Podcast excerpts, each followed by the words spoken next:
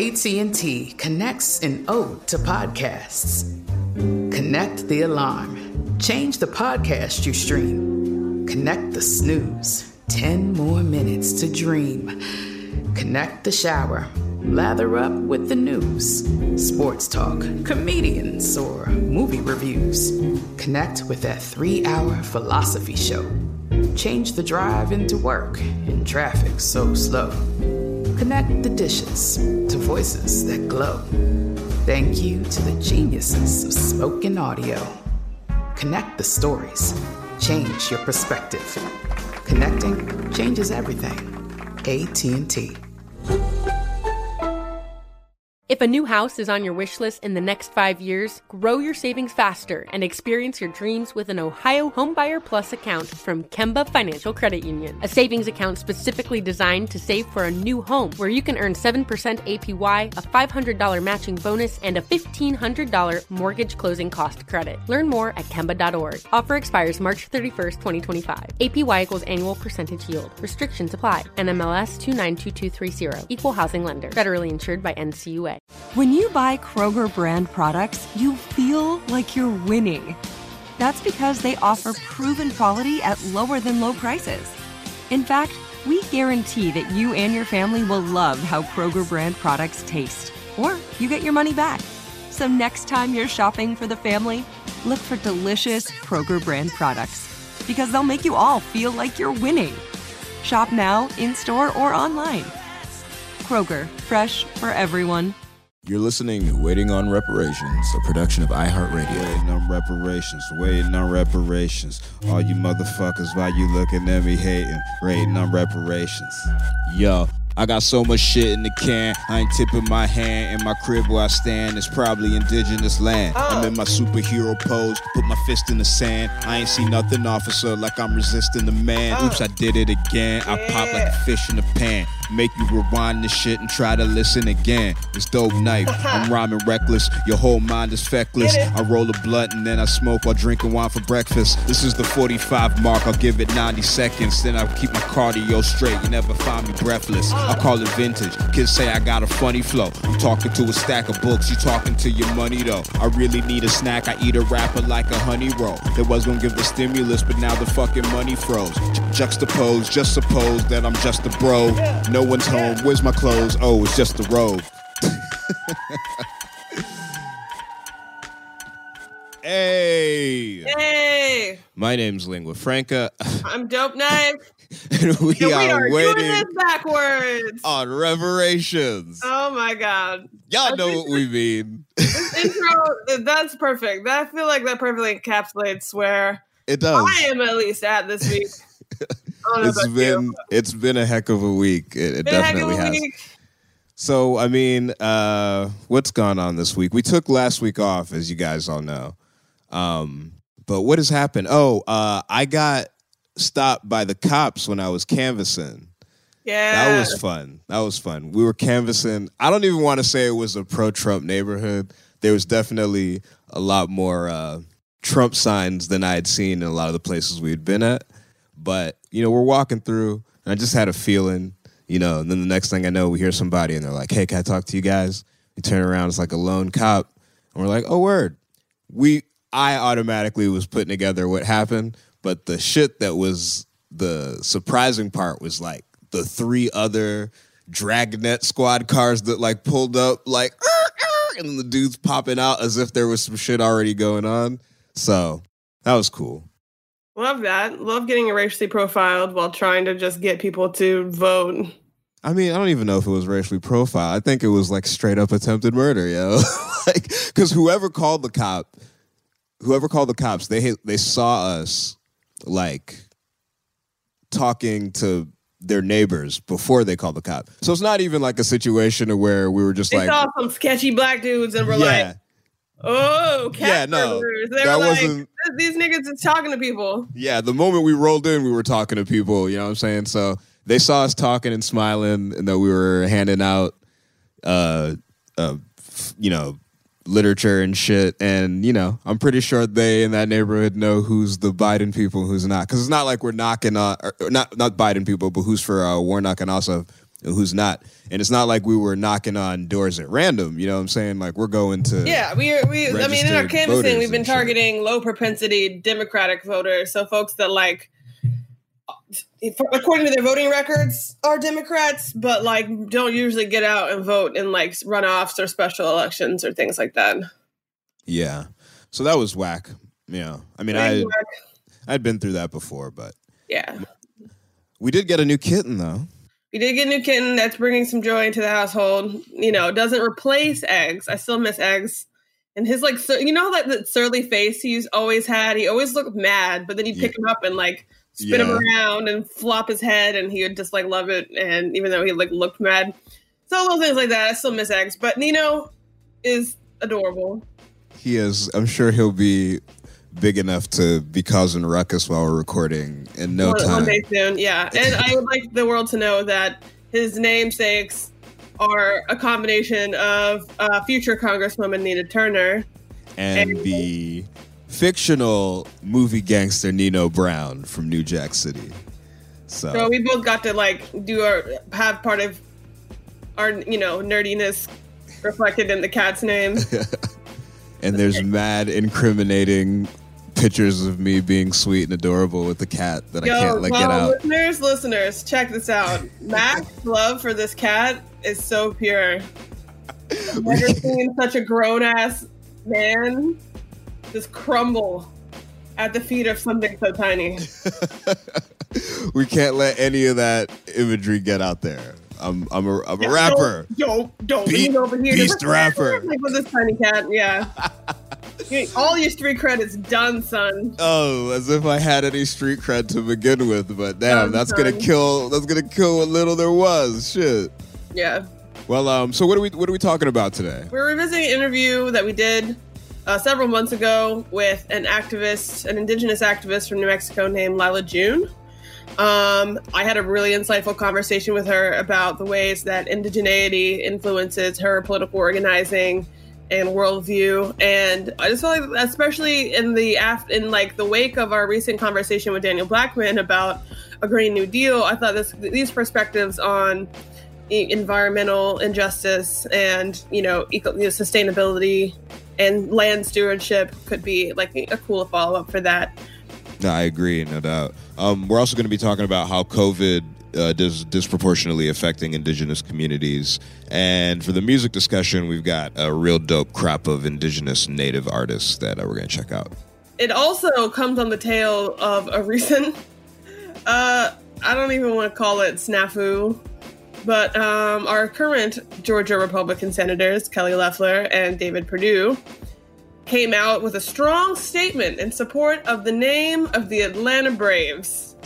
as, Uh, if, as if there's nothing more important to be. as if you know they're you know going back and forth between saying this is the most important election of a lifetime while meanwhile taking a break from the campaign trail to staunchly stand behind colonialist uh, garbage just garbage They, they put out a statement. Uh, this is uh, per CBS News. They said, We adamantly oppose any effort to rename the Atlanta Braves one of our state's most storied and successful sport franchises. They said this on uh, Monday, so this would have been last Monday when we took the week off. Uh, not only are the Braves a Georgia institution with a history spanning 54 years in Atlanta, they are an American institution.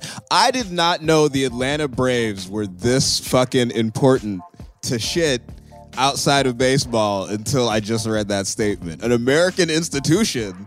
you know what else was a storied american institution uh native tribes that like who this land belongs to For and we- real. for thousands of years before we were and uh who were genocided by uh colonialist maniacs uh but oh let's let's not let's you know make sure to put that aside for the 54 year history of the atlanta, the Atlanta Braves. Braves. It's pretty much just right wing virtue signaling at this point. I mean, shit. It's just reaching out to the, you know, to whatever unactivated racist or left in Georgia. Like, hey guys, don't forget, we don't think too much about Native Americans, also. You understand? You hear? Just in case you're mistaken thinking it's all about radical socialism and Antifa. Fuck them engines. they're they're a parody of themselves at this point. So um anyway, yeah, wherever you are, wherever you're listening, kick back. I'm about to light one up and we're gonna get into it after the jump.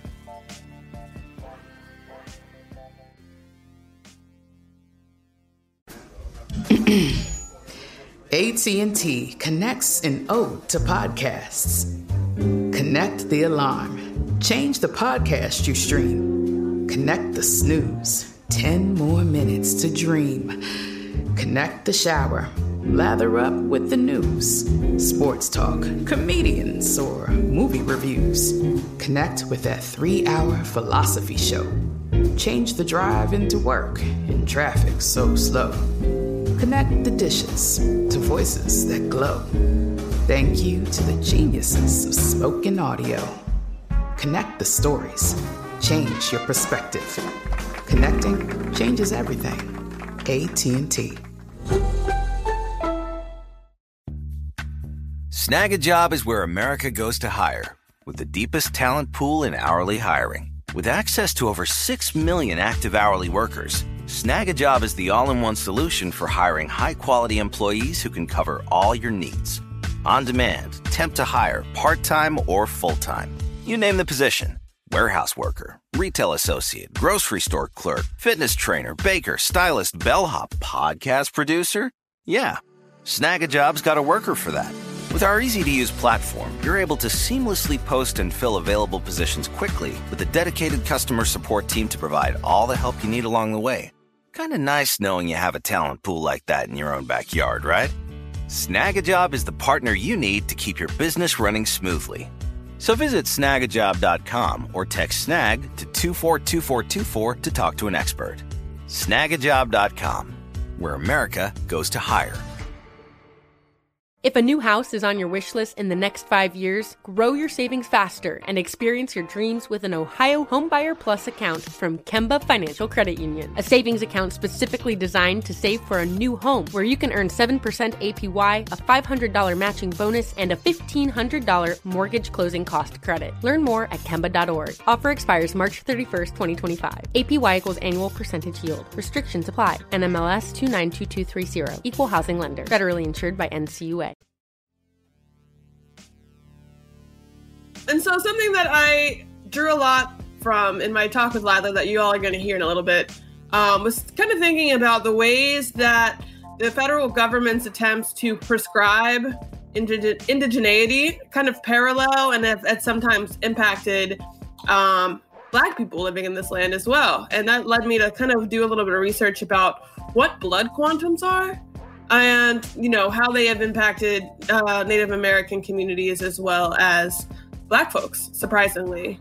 So, if you're not familiar with the idea, um, blood quantums is this measurement of how much Indian Native American blood that you have in your body as a way of determining your rightful belonging to a tribe and thusly how much the federal government, you know, like Owes how you? big how big the tribe is, you know, whether or not you qualify for programs that are specifically for native peoples, things like that. Uh, it can affect your identity, your relationships, and whether or not you or your children um, can become a citizen of your tribe. Um, so many native nations, including the Navajo Nation and the Turtle Mountain Band of the Chippewa Indians, still use it as citizenship requirements. Although among like American uh, native communities, uh, there's a lot of disagreement about the ways that blood quantums kind of like contradicts or runs contrary to like their conceptions of what makes one native. Um, some tribes accept it, others go with more of a linear, lineal um, uh, determination of you know if you belong to the tribe, and some others have sort of thrown out the metric entirely Okay. um, because it's just it's imposed upon them by the federal government. Not so it's not like it's not like something they even want yeah, per yeah. se.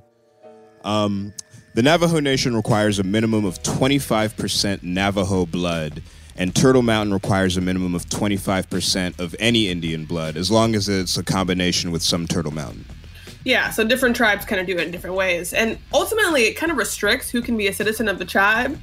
If you've got, for example, you know, 25% Navajo blood, um, according to that tribe's blood quantum standards, if you have children with someone who has a lower blood quantum, maybe someone who's only an eighth Navajo, or maybe someone who's not Navajo at all, technically your children wouldn't be able to enroll as members of the Navajo Nation. So the federal government, this is what just gets really under my skin and I find kind of creepy. Yeah. Um, issues what is called a certified degree of Indian blood. There's a card similar to an ID card um, that shows, you know, whether or not you are technically of a certain tribe, and um, it's usually calculated using, you know, your blood quantum is calculated by using tribal documents uh, official tribal documents or government official, um, or sorry. So usually it's like a tribal official or government official that calculates it for me for you. But one of the major problems with blood quantum is that a lot of times the people who were taking the federal taking the rolls for the federal government were unfamiliar with native ways of defining their own communities. And so you have people come in who would just look around, just look at folks and say, eh, you look pretty Navajo.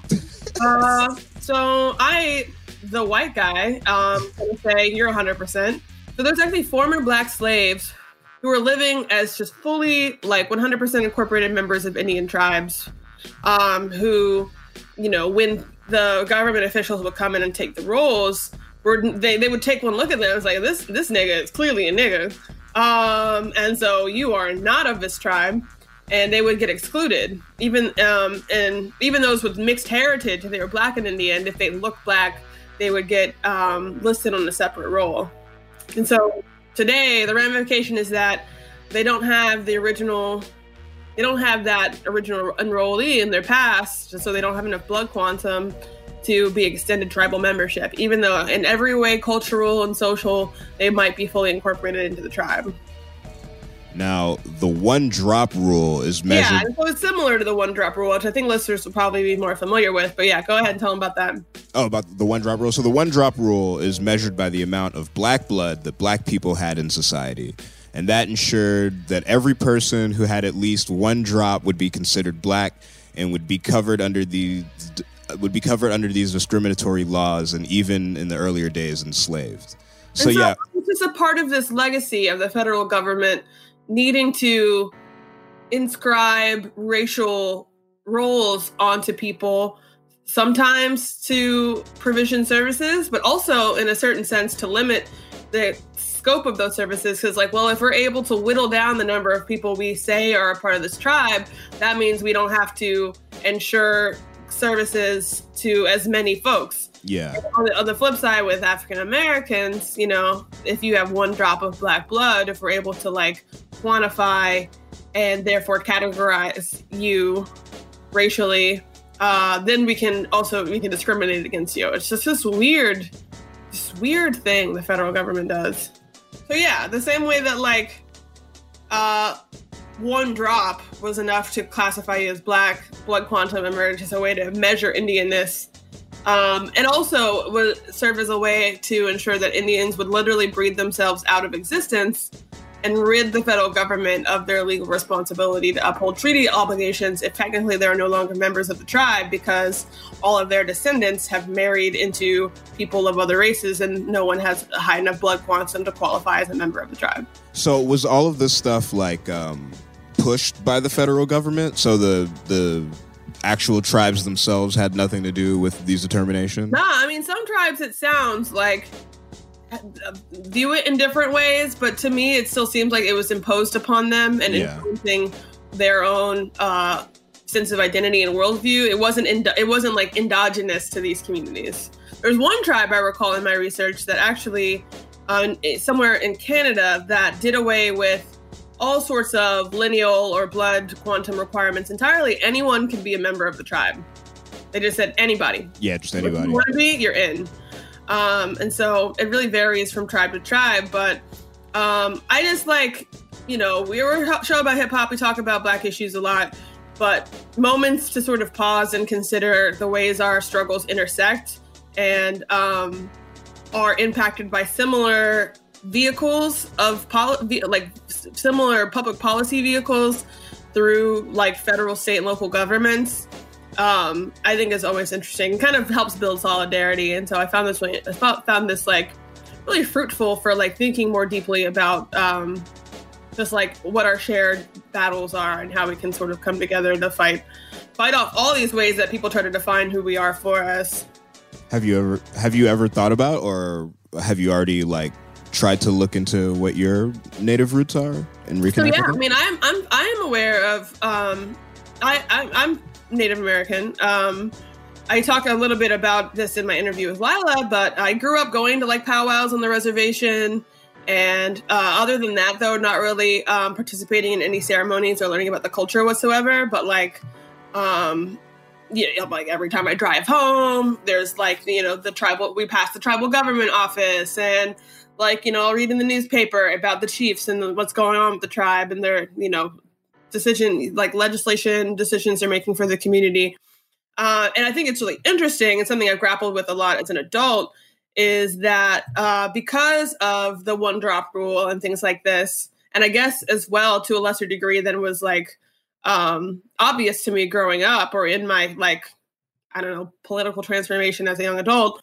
Um, uh, in account of like the way that blood quantum has also worked, uh, the one drop rule is made so that like if you are like a little bit black, you're black. Doesn't matter if you're Mexican. Doesn't matter if you're Filipino. Doesn't matter if you are um, whatever. Yeah. Well, like if you got a little bit black, you're black. And so like I've grown. I was raised a black person, despite the fact that like my like so how, grandfather was the chief of the tribe. Okay, so you're so that so as far as your roots go, so your great grandfather was fully Native American. Yeah. Okay. I mean, I don't. Well, I mean, and that's the thing. Fully. What do you mean by that? Because like where I come from, everybody, everybody, like I. For, well, I, I guess what I would mean is like, like a pretty light skinned person, and like where I come from, everybody looks like me. Where it's like you would probably lump them into the category of black because of the way the race is made a binary in the United States. Yeah. But like we're all Native American and we're all members of the tribe, even though maybe there's some, you know, some European American mixed in etc. But like it's more of a cultural um, affinity, a cultural affiliation than it is so like like well, well who you, was your daddy 100% pure blood or anything like that. It's just about like we're a community, and if you are from here, this is a part of who you are. Um, and so trying to map our own sense of who we are as a people onto like this greater cultural um, framework that that like just it, like is tries to compartmentalize people in ways that just doesn't work. Yeah. Um, is is the struggle and something I'm trying to learn how to resist as I get older. Like on my forms, trying to like you know check that I am also Native American because yeah. time I didn't because that's not what people from the outside told me that I was when they look at me. Yeah. Um, the basketball player Kyrie Irving a couple years ago went to the uh, Standing Rock Reservation to get in touch with his Sioux heritage. Uh, I guess his mother was born into the Sioux tribe before she was adopted, and he's been going on a little bit of a, you know, finding his inner self journey the last few years, and reconnecting with that part of his heritage seems to be doing the trick a little bit. So. Yeah, so and and, and Lyla, we, Lyla and I talked a little bit about this in the episode, in the interview. So hopefully, for others, oh, yeah. for Let's... others who are interested in this for themselves, um, I think you'll find this really insightful and hopefully helpful for you in your journey and reconnecting with your native roots. So let's uh, actually go to uh, the Lyla interview right now and check that out. So this is my interview with Lyla June uh, an environmental justice activist, spoken word artist, and former candidate for state house in the state of New Mexico. With forgiveness as my bow and my prayers as my arrows, pull them back and let go. I watch them fly like sparrows have hope. So, uh, Lyla, tell us a little bit about yourself, how you got here, and how hip hop and spoken word have played a role in your life. Well, I always wanted to share my message with the world as an Indigenous woman because much of our story has never been told to the non native world in our own voice. And so I, st- I stumbled upon spoken word when I was in high school. Um, and I won a bunch of national poetry slams and things of things like that. And hip hop, of course, is uh, an incredible tool that I'm forever indebted to the uh, African American population, and a lot of marginalized communities are indebted to the African American population for giving us that tool to not just elevate their communities, but they gave it to many marginalized communities to help us elevate our communities as well. And so it's been a real joy to use these tools also as a musician with my guitar and singer songwriter to elevate my my story so that we can increase visibility for indigenous peoples and our struggles. Uh, can you talk a little bit about your earliest exposures to hip hop? Wow. Well, I think my earliest exposures to hip hop, and I don't know if I'd call it hip hop, but was mainstream mm-hmm. pop music. Uh, and I never really resonated with that because a lot of it was sure, yeah. degrading women and and uh, encouraging what I viewed as unhealthy things. And so I never really understood that hip hop was more than just a tool of oppression, that if you used it correctly, it could be a tool of liberation. And so yeah. one, once I discovered that, I think the first person, uh, I don't know if you know Blackalicious, but he was probably the first person who opened my eyes to how this um, tool could be used to elevate all people. Yeah, yeah. I had a similar journey with hip hop as a young person, kind of not really identifying with it when I was an adolescent because of its misogyny and, and its mainstream incarnations, and later finding artists that were inspiring that um, kind of brought me around to see how it could be used as a tool for liberation. So I feel you a lot on all. Um, I'll feel you a lot on that. Um, do you see an advantage to using hip hop in particular to get certain message and points across more effectively than in other mediums? Absolutely. Um, well, you know, we learn our ABCs through song, right? Because when you're yeah. learning something through song and rhythm, you remember it much more easily. I remember learning songs when I was very, very young, and I still remember them as a 30 year old woman. And I remember commercials, you know, industries use that against us and they get us to memorize their slogans and the names of their brands with song, you know, and so we can utilize mm-hmm. song to and rhythm to uh, translate messages to people that they can keep, that they can remember, that they can carry with them throughout their lives. And as a Dene woman, as an Indigenous woman, or as some people call it, Native American woman, which we think that term is problematic, but um, yeah, all of our or, or a lot of our uh, cultural knowledge was passed down to generation to generation through song. And so our mm-hmm. wisdom and our way of life was encoded in song. And so I think hip hop is a another iteration of the natural human inclination to share information via song and I think it's incredibly effective. Yeah, absolutely. Yeah, I think that the way that song can kind of act as a mnemonic in a certain sense for making a message become embedded in your mind is really powerful too. And as I think a lot of my experiences with performing also help prepare me for speaking out for public service. Do you feel the same about your the linkages between your music experience and your experience with public service now? You know, that's a very interesting question that I haven't thought about, but now that I reflect on it, absolutely. I mean, getting in front of crowd after crowd after crowd, starting at age 14 as a spoken word artist, you really learn to soak up the the nervousness and the awkwardness and the fear that comes with public speaking and and metabolize that that raw energetic moment where you everyone is hanging on every word you say.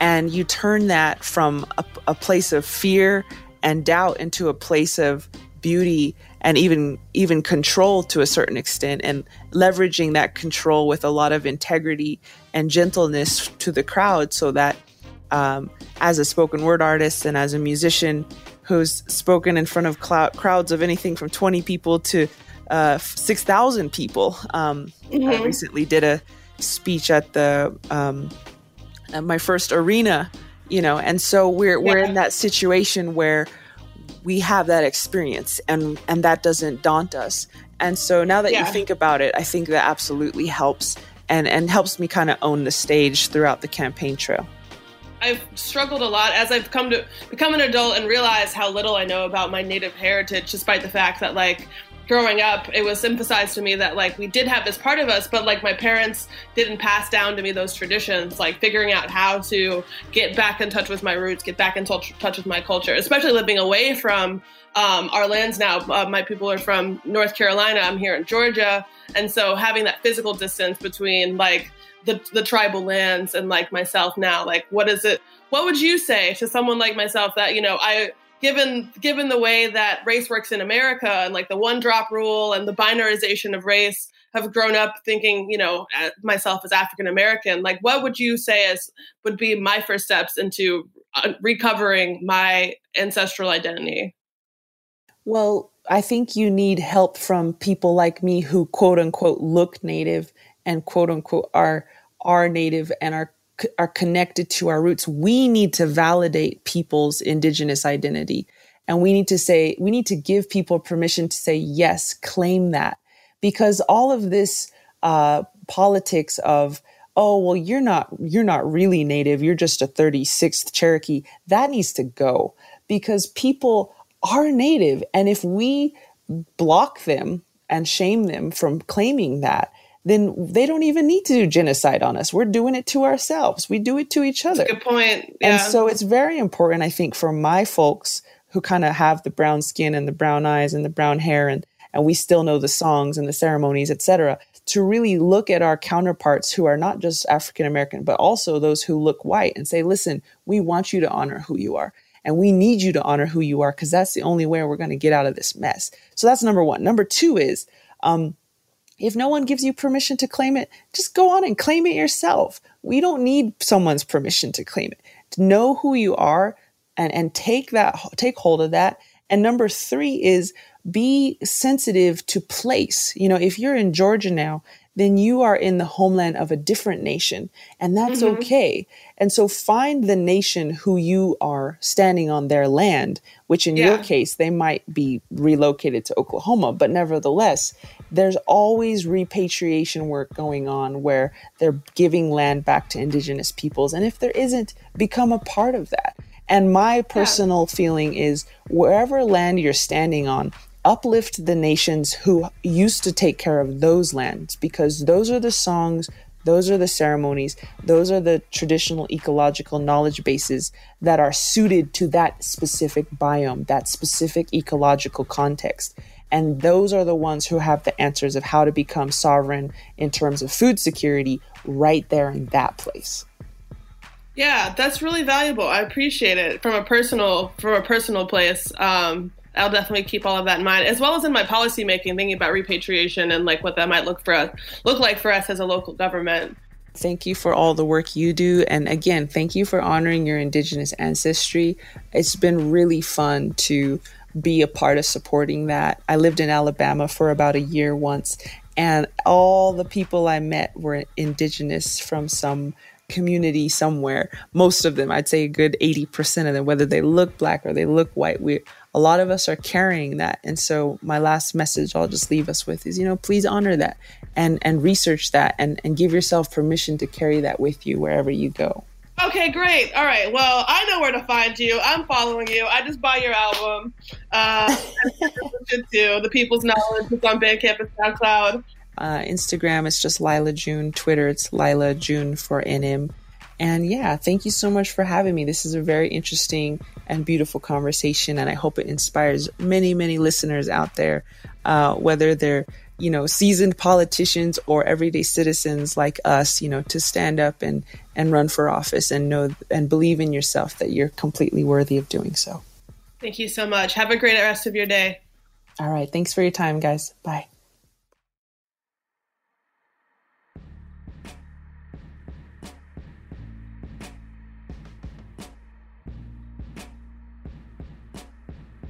So right now, as with like a lot of other aspects of society, one of the clearest ways to see the inequalities and hardships that face indigenous populations is through the COVID lens. Now, it's well known that people of color face greater, greater risk than others from the deadly virus, and that risk only increases with indigenous folk. Uh, we came across a really dope article in the Atlantic by University of Oregon history professor Jeffrey Ostler titled Disease Has Never Been Just Disease for Native Americans. It references virgin soil epidemics, which is a theory popularized by Jared Diamond's Guns, Germs, and Steel that when Europeans arrived in the Western Hemisphere, they brought diseases, particularly things like smallpox and measles, that uh, indigenous people had never experienced before. Because they had no immunity to these diseases, the resulting epidemics took the lives of 70% or more of the native population throughout the Americas. However, new research has shown that centuries after the Europeans came, post contact effects of diseases devastated indigenous peoples, not because of the lack of immunity, but due to the conditions created by the Europeans and U.S. colonialisms. It made native communities more vulnerable to this. The article goes on to state to understand how dire the COVID 19 situation is becoming for these communities, consider the situation unfolding for the Navajo Nation, a people with homelands in Arizona, New Mexico, and Utah. As of April 23rd, 1,360 infections and 52 deaths have been reported among the Navajo reservation's 170,000 people, a mortality rate of 30 per 100,000. Jesus. Only six states have a higher per capita toll. That's nuts. Yeah. Um, now, part part of what making what makes combating COVID so difficult uh, are the ongoing effects of colonialism. So the Navajo, they already have a high incidence of conditions like diabetes, hypertension, lung disease that increase their chances of getting gravely ill from the virus. That and the lack of access to clean water, hand sanitizer, hospital beds, and medical personnel, it all helps like spread and compat and compound the whole situation. Racial misclassification and exclusion of indigenous communities from data sets and analysis that are used to make public health policies also play a role in this.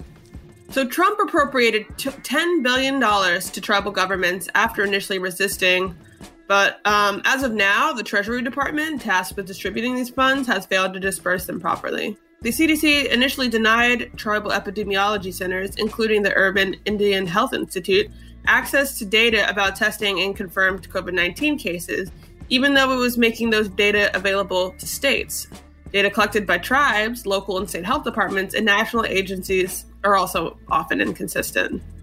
The social demographer for the University of California in Los Angeles and citizen of the Northern Cheyenne Nation, Desi Rodriguez Lone Bear, he said, For so long, data has been used against our people. For example, the U.S. Census, which began in 1790, excluded American Indians until 1860 and didn't count those living on reservations until the 1900s. The census data was then used to justify the invasion of settlements and supposedly empty land. And so I feel like again we're seeing this like this this uh Eurocentric colonialist desire and impulse to quantify things and to reduce things into data and to like uh to be able to you know put things on a fucking bar graph as used implicitly as a tool for the destruction of people who fall outside of that who don't who don't subscribe to those worldviews. And then if you go off of like the logic of blood quantums it's like as folks continue to marry outside of their tribes or you know reduce those quantifiable that that quantifiable indigeneity in, among their descendants there's fewer and fewer people that technically count as native american. And so this thing where like oh, you know, census data were used to justify the invasion and settlement of these lands because they were supposedly empty. It's like, well, also, there's no one to worry about because there are fewer natives because folks, because because according to this uh, measurement, there's just fewer people that count as members of the tribe, and so there's all these ways that like. Uh, so it's like all backhanded, sneaky shit to get out of what they owe. Yeah, no, it's, like very, it's like sneaky genocide. Yeah, damn a whole a new flavor genocide, the sneaky brand. A whole new kind of genocide. Okay, I'm so sorry. Like, despite the fact that I like grew up around native cultures in you know rural North Carolina, a watershed moment for me and my sense of solidarity with indigenous movements for land protection and tribal sovereignty, uh, and for many people, um, was the DAPL protest back in mm. 16. Yeah. Um, and so uh, a number of uh, hip hop artists also were a part of that movement. Um, at the height of standoff between protesters and security police forces over the Dakota Access Pipeline, a collection of artists and public figures, most of whom are native, um, released a song and video titled Stand Up, Stand and Rock in support of the movement.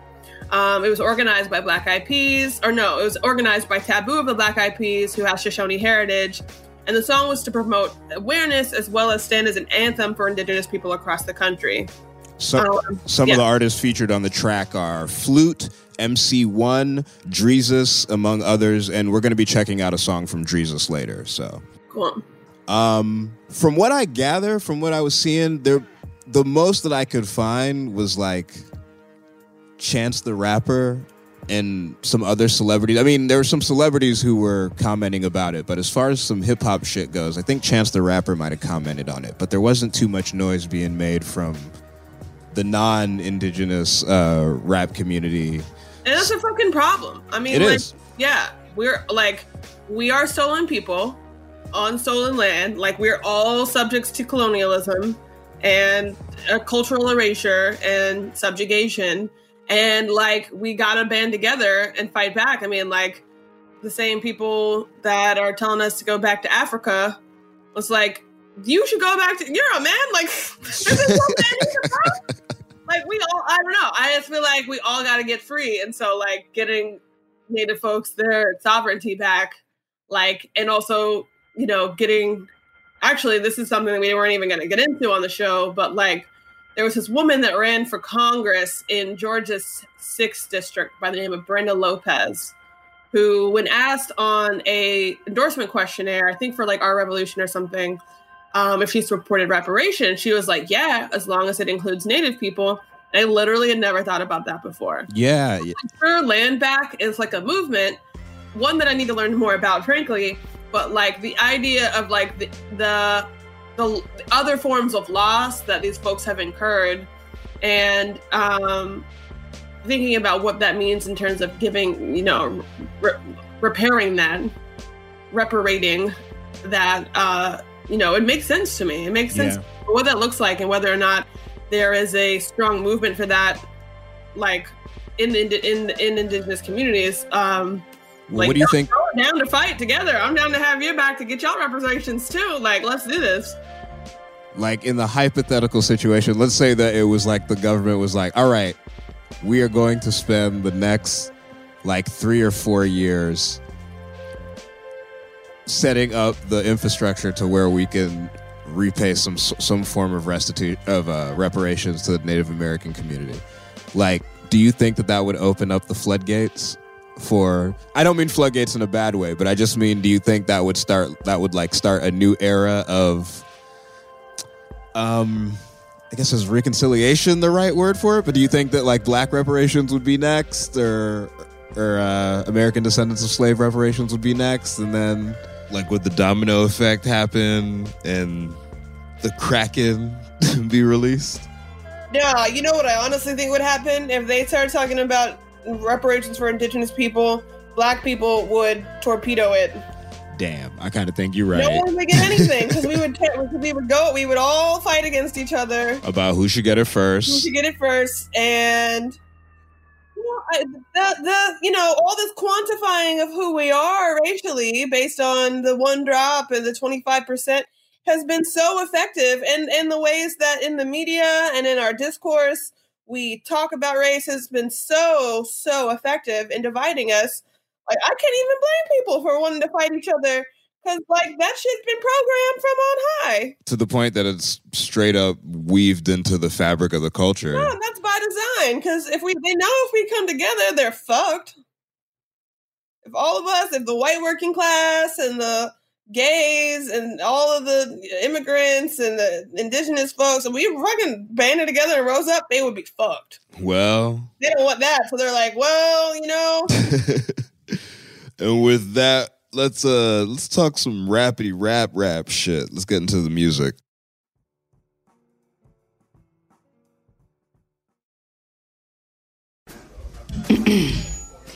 AT&T connects an ode to podcasts.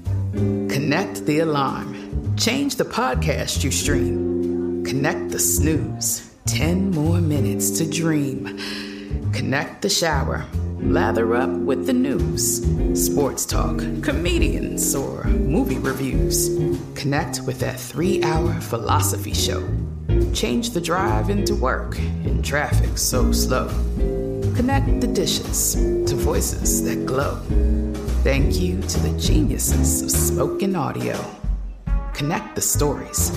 Change your perspective. Connecting changes everything. AT&T. Snagajob is where America goes to hire, with the deepest talent pool in hourly hiring. With access to over 6 million active hourly workers, Snagajob is the all in one solution for hiring high quality employees who can cover all your needs. On demand, temp to hire, part time or full time. You name the position warehouse worker, retail associate, grocery store clerk, fitness trainer, baker, stylist, bellhop, podcast producer. Yeah, Snagajob's got a worker for that. With our easy to use platform, you're able to seamlessly post and fill available positions quickly with a dedicated customer support team to provide all the help you need along the way. Kind of nice knowing you have a talent pool like that in your own backyard, right? Snagajob is the partner you need to keep your business running smoothly. So visit snagajob.com or text snag to 242424 to talk to an expert. Snagajob.com, where America goes to hire. If a new house is on your wish list in the next five years, grow your savings faster and experience your dreams with an Ohio Homebuyer Plus account from Kemba Financial Credit Union. A savings account specifically designed to save for a new home where you can earn 7% APY, a $500 matching bonus, and a $1,500 mortgage closing cost credit. Learn more at Kemba.org. Offer expires March 31st, 2025. APY equals annual percentage yield. Restrictions apply. NMLS 292230. Equal housing lender. Federally insured by NCUA.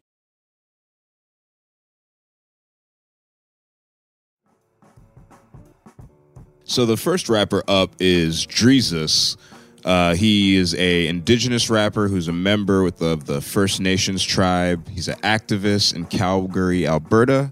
He gained a good deal of notoriety with the release of his 2014 album Indian Warpath. And this is his track Warpath. Let's check it out. Arrowheads right along the enemy like styrofoam, piercing through the strongest armor, death and genocide. I dig like for me like the the cool thing about it is I like how he's going in about like his culture and his heritage and his people and shit. Yeah, but equal parts, like, stylistically, yeah. stylistically he's doing it as if he was like repping his set. You know what I'm saying? So it's like if you were listening to like a rapper who's like a like heavy like crip rapper or something like that. Like the way that they would be going on for their crew is like how he's like going in for his tribe and shit in the song. I, I really dig that. Yeah, it's, it's equal parts like commentary on the oppressive conditions that they have to deal with, as well as like celebration of like the arrowheads and the buckskins and the fa- and the face painting and the headdresses and Yeah. like it, it does it does in, in so many ways like perfectly fit the mold of like modern American hip hop, like Yeah. twin sense of like analysis and uplift of like, yo, what people out here can't eat, but like we looking real fly. What the heck that's going on? I, I I really admire that actually. Well, shit. I mean, um, there's a the next one kind of takes that concept that you just brought up and kind of takes it to the next level. This is um, by the Snotty Nose Rez Kids. this is a track called Boujee Natives. Now, the Snotty Nose Ki- Rez Kids are another Canadian group. They're from the First Nation as well. They're a hip hop duo composed of Haisla rapper Young D and Yung Trybez. Yeah, they're currently based in Vancouver. Okay, this is Boujee Natives. Boonies, not the type you see in movies. Felt the spirit living through me since I was a puny dookie. Nietzsche, Nietzsche, looky. I mean, I love it because like the visuals, like you've got all these different kinds of people in like in native dress. Some folks look more like like typically North American fancy uh, Hipster. hipster thing going on, and they Yeah. like facially look different with regards to the variety of different ways to look native, like Yeah. in addition to dress. Uh, I just think that it's really dope representationally because like it's not you know the the last video it was sort of like they're riding horses they're hanging out in front of a uh, uh, TP they're like you know standing around the fire There's a lot of like uh there's a lot of like ancient uh, native like references and shit, like the arrowhead, and where Yeah, these, but these, but like you know, it's okay. Like I feel like th- this video is giving license to like, yo, it's alright if you're indigenous and also be part of the like, modern know, world. your your gauge, wearing your gauges, and you're you know like making your tea in a little Chemex uh, boiler thing. I don't know what those things are called. You know those, you know, listeners. I know you know what I'm talking about. I know what you're talking about. Alright. That's all that matters. I also, as a linguist, really enjoyed what I would I what I think was like native slang. Yeah, I think he was putting a lot of native slang and even just some like native words were dispersed through the verse and stuff like that. Like he was saying, he kept referencing Nietzsche, and then he Yeah. said Nietzsche, please. Yeah, that made me chuckle. Yeah, yeah. It's a cool. It's a cool mixture. Like I love it when this is gonna sound fucked up, but I'm not a linguist like you, so I can't word it the same way. But I like it when hip hop is appropriated correctly into different cultures. You know what I'm saying?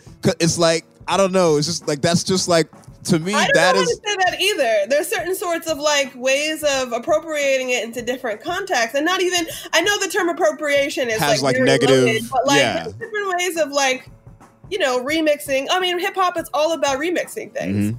And so there's certain ways to appro- to to remix cultural conventions while like honoring and like sh- while showing that you are like well versed in them. yeah, exactly. You know what I mean? Like there's there's appropriation where it's like you clearly don't know what you're talking about. Exactly. I never felt appropriation where it's like, oh no, you fucking know what is Listen- what is good. you now you know me. Where it's like, oh, you remix this shit, and you clearly love the craft. Like, Now you know me, and you know the type of hip hop that I just generally listen to uh, for leisure, like the sort of stuff that I'm into personally. So that song was definitely a bit, a bit lighter than the usual shit that I like to listen to, but I never felt like I was in the hands of posers while it was on. You know what I'm saying? Like the beat is jamming, the flow is solid, and it's just like when you when you use hip hop to like empower yourself and your own identity, I think that's when hip hop is like truly like at its peak. You know what I'm saying? And they just own that shit. So I love that. That was a dope yeah, one. it's dope. Our last song is from JB, the First Lady, uh, who helped found the Indigenous Hip Hop Collective in East Vancouver. And was a key part of the growing force of Canadian Indigenous women who are using hip hop to stand in their power.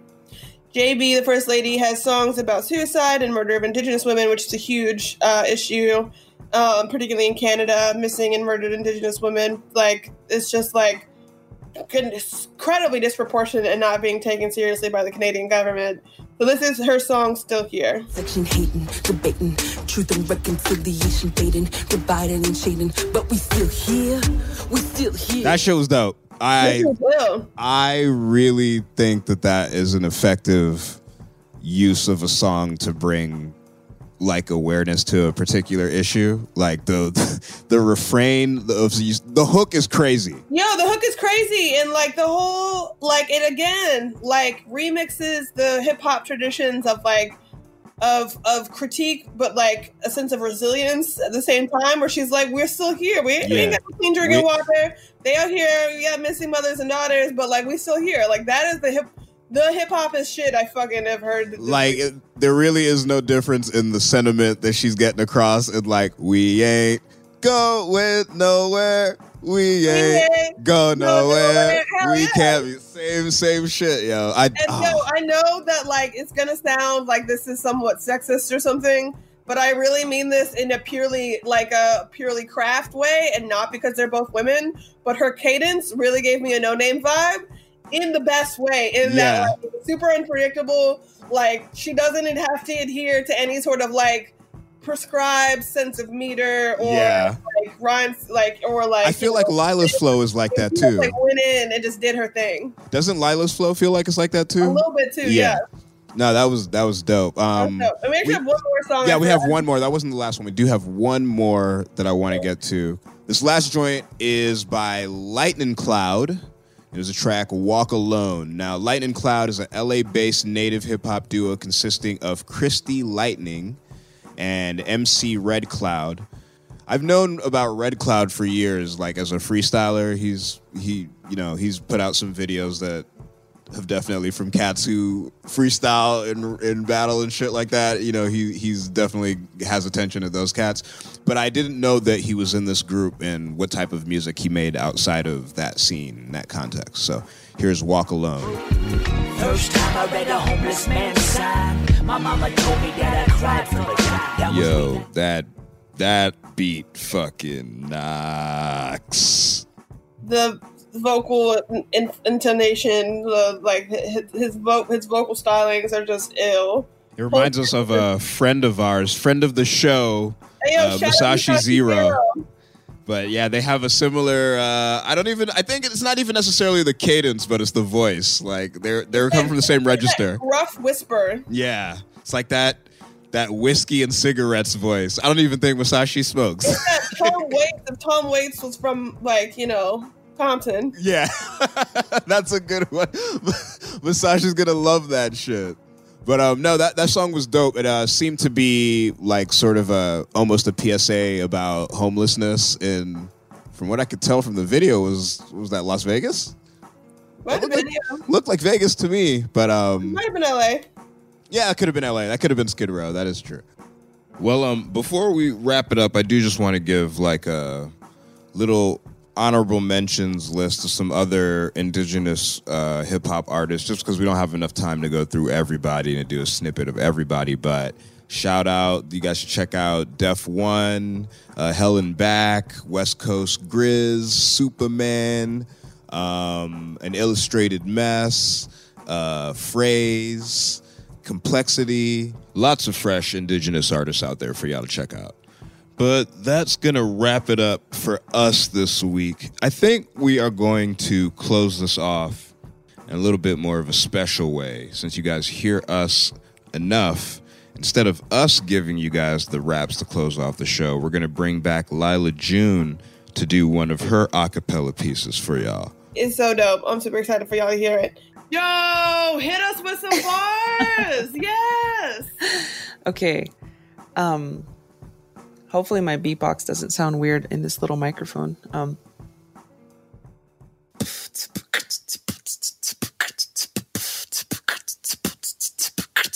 We were all given sacred duties to this land. Take care of Mother Earth, and she will help you understand that everything we need is in the palm of her hand. No need to drill, mine, conquer, or extract. With faith in the Creator, we will blaze a brand new path. When we let go of fear, the greed turns into laughter. Unity of all people, that is what we're after. I'm cruising down the red road with sweetgrass on my dashboard. Used to drug and drink, but now I'm sober, now I'm faster. Sharp as a tack, he told me, can't hold me back now.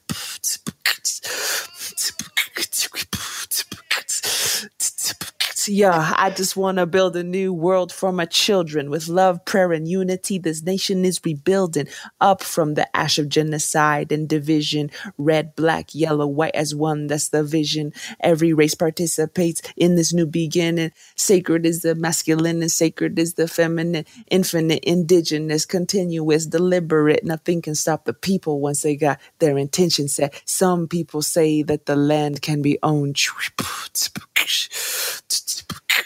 Some people say that the land can be owned. But deep in our hearts, we know that isn't so because we don't even own this flesh or this bone. No, we can't take it with us on the soul's journey home. No, the only thing we own is the lessons that we know when we wake from the slumber to remember we are one.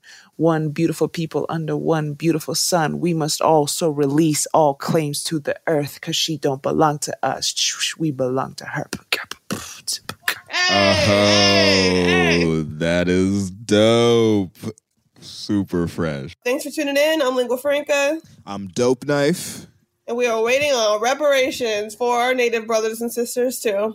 So hurry up and see y'all next week. Mwah. Waiting on Reparations is a production of iHeartRadio. Listen to Waiting on Reparations on the iHeartRadio app, Apple Podcasts, or wherever you get your podcasts. If a new house is on your wish list in the next five years, grow your savings faster and experience your dreams with an Ohio Homebuyer Plus account from Kemba Financial Credit Union. A savings account specifically designed to save for a new home where you can earn 7% APY, a $500 matching bonus, and a $1,500 mortgage closing cost credit. Learn more at Kemba.org. Offer expires March 31st, 2025. APY equals annual percentage yield. Restrictions apply. NMLS 292230. Equal housing lender. Federally insured by NCUA. With every CBD product claiming to do something different, it's nearly impossible to decide what's best for you. Lazarus Naturals pioneered the farm to front door model of transparency where they handle each step of the production process to ensure quality, potency, and consistency. Scannable labels allow you to see the test results of your hemp batch so you can be confident in the safety and quality. Visit LazarusNaturals.com today. Lazarus Naturals, committed to improving your life as well as the world around you. Not available in Idaho, Iowa, or South Dakota. Hey guys, back at the playground again, huh? Yep. You know what this playground could use? A wine country. Heck yeah, and some waves so we could go surfing. ah, love that. A redwood forest would be cool. I'm in. Ah, ski slopes. Let's do it. Um, can a girl go shopping? Yeah, baby. Wait. Did we just invent California? Discover why California is the ultimate playground at visitcalifornia.com.